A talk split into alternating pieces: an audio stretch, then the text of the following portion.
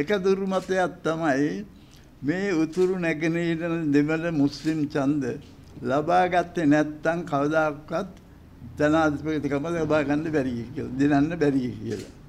මේක මගේ හිතේ මේ දුර්මතයේ දිගටම එල්ලිලා යන මම දැක්ක ළඟදී කොහෙද ප්‍රසිද්ධාජපක්ෂ මහත්තයාට කොහෙද ඉන්ටර්විව් එකක් දීලා කියලා තියෙනවා උතුරු මේ සුදු ජාතින්ග පක්ෂ අවශ්‍යයි කියලා.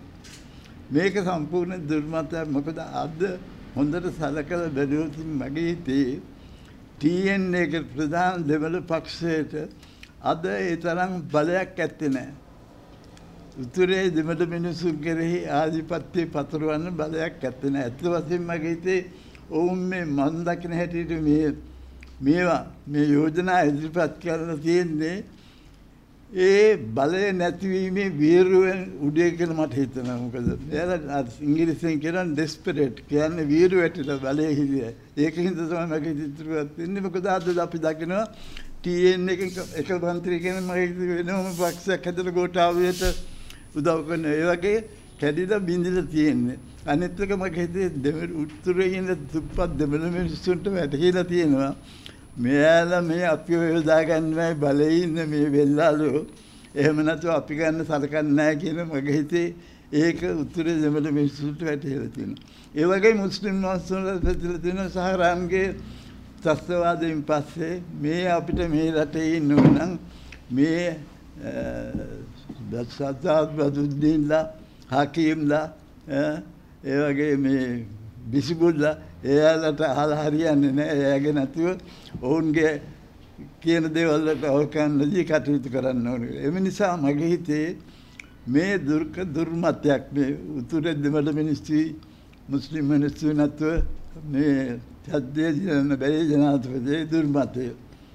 දෙවෙනි දුර්මතය තමයි මගේ හිතේ ඔවුන් හිතනවා මේවා ගැන කතා නොකර හිටියොත් මේ රට විදින යෝජනා ගැන අරවා මේවා ගැන මේ විජාතික පොදේ ගැන කතා නොකර හිටියොත් මේ බටහිරේ ඉන්න ඇමරිකා ප්‍රධාන අයෝ ගේ හිත සන්තෝෂ වෙයි කියලා අපිට කරදර කරන එකක් නැහැ කියලා.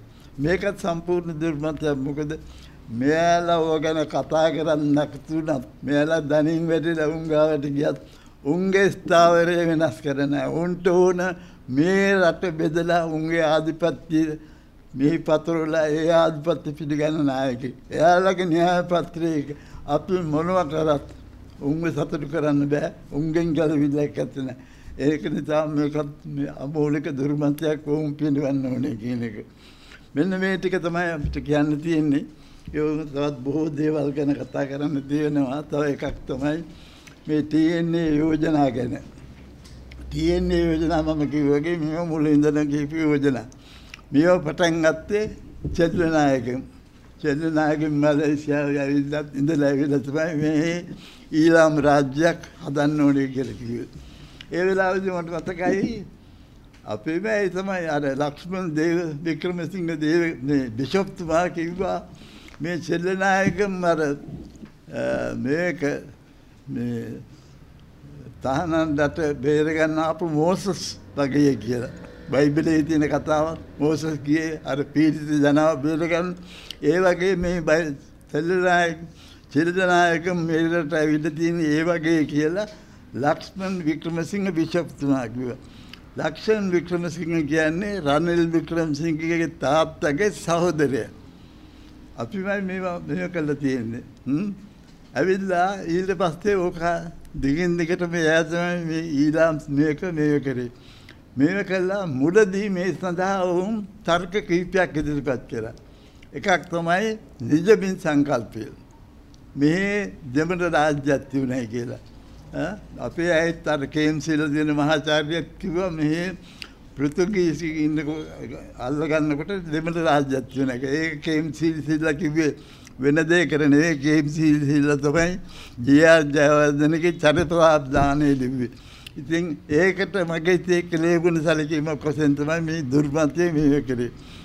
ඇත්ත වශයෙන් මේක සම්පූර්ණයෙන්ම අද බිඳ වැටිලා තියෙන කවුරක්වත් පිළිගන්නේ නැහැ. මොකද මෙහි තිබුණා නිජබිමක් කෝංගේ රාජ්‍යයක් පුරාවස්තු තියෙන්න ඕන අතීත ශිලාලේඛන තියෙන්න ඕන ඒ පෙර සදහන් තියෙන්න ඕන ලියකියවිලි ඒව මොකක්වත් නැහැ සම්පූර්ණ මිත්‍යාවක්.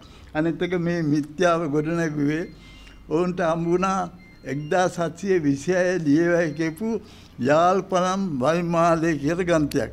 ඒක තියුණයි කියලා අන්දේසි කාලේ මේ එක්කෙනෙක් ලියලා තියුණයි මේ රාජ්‍යත් තියුණයි කියලා. පස්සේදී අපිට මේ කරනකොට විශ්ලේෂණය කරනකොට තේරුණා දන්දේසි කාලේ නෙවෙයි ඉංග්‍රීසියෙන් ටයිප් වුණාන් පස්සේ තමයි මේ ලියවෙලා තියෙන මේ ව්‍යාජ ලේඛනය තල්කොලයක ලියලයි කියලා. මොකද තල්කොලයක ලියන දවස් තුන 1726 වෙනකොට මුද්‍රණාල තියුණ ලන්දේසිගේ හරිය. මේ සම්පූර්ණ මේ පස්සේ ඉංග්‍රීසිකාරයෝ තමයි මේ ව්‍යාජ ලේඛන ඉදිරිපත් වෙන දෙයකට නෙවෙයි ඔවුන් ගෙන ගිය බෙදා වෙන් කිරීමේ ප්‍රතිපත්තියට මුල පිරීමක් වශයෙන්. එම නිසා දැන් නම් මගේ කවුරුකටවත් නිජබිම් ගැන කතා කරන්නේ නැහැ. ඊළඟට ඊට පස්සේ උනුත් අත්තරිය අත්තරිය කිව්වා එහෙම දෙයක්ට වැඩිය අපිට අපිට ග්‍රීවන්සස් තියෙනවා කියලා. අපිට අකටයුතුකම් කළ තියෙනවා කියලා. ඒතෙන්දී අහපුවා මොනවද උඹලට වෙච්ච අකටයුතුකම් සිංහලෙන්ට වෙච්ච අකටයුතුකම් මොනවද කියලා අහපුවා ඒකටත් උත්තරයක් තිබුණේ ඊට පස්සේ අන්තිම කාලේ වෙනකොට ඕන් කිව්වා මේවනේ අපේ ඇස්පිරේෂන්ස් අපේ අපේක්ෂා ඉටු වෙනවා මේ සිංහල ආණ්ඩුවෙන්ද කියලා. මෙතෙන්දී ඉතින් මොනවද දන්නේ නැහැ ඉතින් මිනිස්සුගේ අපේක්ෂා සංසිඳවන්න බෑනේ. මෙතෙන්දී මට මතක් වෙනවා මගේ රොඩ්රිග් මහත්තයාට මෙතෙත් ඇති එස්.එල්. ගුණසේකර මහත්තයාත් කුමාර් පොන්නමලෙන් අතර තියෙන සාකච්ඡාව. එතෙන්දීත් ඔය කතන්දරය ගෙනහැලා අන්තිමේදී ඇහුවා මොකද කුමාර් පොන්නමලගෙන් දැන් මේ ඔක්කොම වරුනේ මොකද්ද උඹට තියෙන ප්‍රශ්නේ? මොකද්ද මේ සිංහල ආණ්ඩුව උඹලට කරපු අකුඩකට මොකද්ද උඹට තියෙන ප්‍රශ්නේ? කිව්වහම අන්තිමට කුමාර පොන්නම් වලම කිව්වා මට ඉන්කම් ටැක්ස් ෆෝර්මේ ගන්න ඉංග්‍රීසියෙන් දෙමළ ඉංග්‍රීසියෙන් කියලා. සිංහලෙන් කියලා. ඉන්කම් ටැක්ස් ෆෝර්මේ ගන්න සිංහලෙන් කියලා. එතකොට ඉතින් එසේ ගුණසේකර මහත්මයා ඇත්තද එහෙමනම් ඉතින් ඒකින්ද රට බෙදන්න ඕන නේද? කියලා. මේ ප්‍රශ්නේ විසඳන්න රට බෙදන්න ඕනේ මෙන්න මේ වගේ අතීතයක මේ යෝජනාවලට තියෙන. එම නිසා මගේ හිතේ අපේ නායකයින්ට සිංහල නායකයින්ට කරන්න තියෙන එකම දෙයයි මේවා සම්පූර්ණයෙන්ම සාකච්ඡා කරන්න නෙවෙයි මේවා පිළිකුල් සාකච්ඡා ප්‍රතික්ෂේප කළා. මුන්ට කියන්න මේ කවදාවත් මේ රට බෙදෙන දෙයකට අපි සහභාගී වෙන්න රට එන්නේ එකයි දෙන්න තියෙන පිළිතුර. මේ පිළිබඳව තවදුරටත් කරුණු දක්වාවි අපේ රටික මහත්තයා කියන පද්මෙන් රටික මහත්තයා මේ පිළිබඳව කතා